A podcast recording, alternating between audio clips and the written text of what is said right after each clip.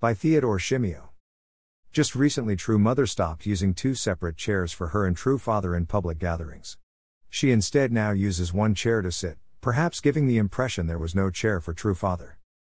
But her reason for the use of only one chair was explained publicly by a Korean leader it is that God, True Father, Reverend Sun Myung Moon, and True Mother, Mrs. Hak Ja Han Moon, have already become completely one, constituting a trinity. To me, makes sense. Only one chair would be needed as long as the Trinity of God, true Father and true Mother is there. Perhaps the traditional Christian doctrine of the Trinity, which shows how the three persons of the Father, the Son, and the Holy Spirit are united in the Trinity, can help us understand how God, true Father and true Mother are united in their Trinity.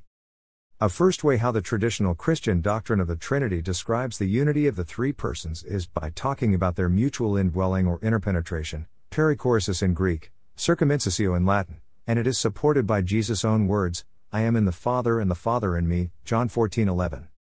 While this Greek term, perichoresis, was originally used to describe the relationship of unity between the divine and human natures of Christ, St. John of Damascus, circa 676 to 749, for the first time extended it to the Trinitarian unity in the sense of mutual indwelling or interpenetration, and its Latin translation, circumincessio, came later.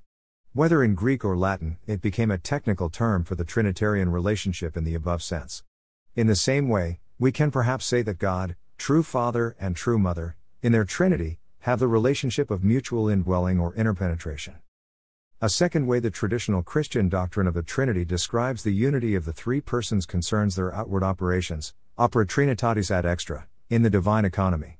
Usually considered to have come from St. Augustine, 354 to 430, it says that the three outward operations of creation, redemption, and sanctification in the divine economy, which may be attributed primarily to the Father, the Son, and the Holy Spirit, respectively, are nevertheless indivisible, opera trinitatis ad extra indivisa sunt, so that all three persons are involved in each of these outward operations. This means the Son and the Holy Spirit, too, are involved in the operation of creation, which is attributed primarily to the Father, that the Father and the Holy Spirit, too, are involved in the operation of redemption, which is attributed primarily to the Son, and that the Father and the Son, too, are involved in the operation of sanctification, which is attributed primarily to the Holy Spirit. In the same way, we can perhaps say that true Father and true Mother are deeply involved in the godly operation which is attributed primarily to God, that God and true Mother, too, are deeply involved in the masculine, fatherly operation which is attributed primarily to true Father, and that God and true Father, 2. Are deeply involved in the feminine, motherly operation which is attributed primarily to true mother. A stained glass symbol of perichoresis. The above two ways can explain why true mother again and again looks, sounds, and does things like God and true father would do. For example, look at her profound insights on tackling issues such as the environmental problem of the earth. They are like God's. Also, look at her recent bold decisions and moves, such as conducting a rally of 80,000 people in Korea and traveling to Senegal to hold the World Africa Summit. To some, they might seem very masculine like those of True Father. Look at her strong confidence in what she is doing. It evokes True Father. One might, however, ask if the above two ways of describing the Trinitarian unity of the Father, the Son, and the Holy Spirit in Christianity can legitimately be used to explain the relationship of God, true Father, and true Mother in the divine principle. For whereas the Father, the Son and the Holy Spirit are of the same substance within the Godhead, aren't true Father and true Mother creatures discrete from God. In fact, there is one significant difference between the Christian and unification doctrines of the Trinity.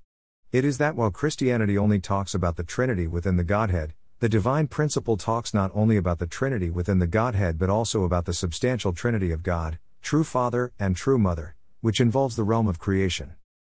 In Christianity, the Trinity within the Godhead refers to the Father, the Son, and the Holy Spirit within the Godhead, constituting the so called essential Trinity. In the divine principle, the Trinity within the Godhead references the three basic attributes of God which are heart and God's own dual characteristics, and it can be called the inner Trinity. The divine principle additionally talks about what can be called the outer Trinity, which is the substantial Trinity of God, true Father and true Mother, involving the created realm. In Christianity, of course, the essential trinity of the Godhead is also called the economic trinity, when its outward trinitarian operations of creation, redemption, and sanctification in the divine economy are paid attention to. This economic trinity may look like the outer, substantial trinity in the divine principle. but the economic trinity is not at all discrete from the essential trinity in Christianity. The essential and economic trinity are merely two different names of one and the same trinity within the Godhead. The divine principle, by contrast, distinguishes between the inner trinity within the Godhead, heart and God's own dual characteristics, and the outer, substantial trinity, God, true Father and true Mother, making the two discrete sets of the Trinity. Here, however, the important thing we have to know to address the above question is that the inner and outer Trinity, even if discrete from one another, can be perfectly united according to the divine principle because the outer, substantial Trinity is the complete reflection or substantiation of the inner Trinity.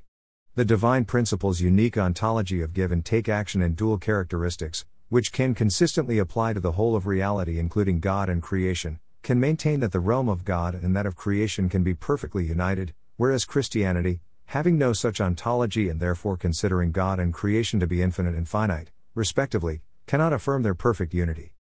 This is the reason why even the Greek notion of perichoresis and the medieval phrase of opera trinitatis ad extra indivisa sunt, which can usually apply to the Trinity within the Godhead in Christianity and perhaps to the inner Trinity within the Godhead in the divine principle, can legitimately be used to explain the relationship of the outer, substantial Trinity of God, true Father and true Mother in the divine principle. The age of Cheon-il Guk has come in which God's ideal of creation is substantially established, and in which the substantial Trinity, even visible now in the use of one chair, is the center of our lives in place of the Trinity within the Godhead alone.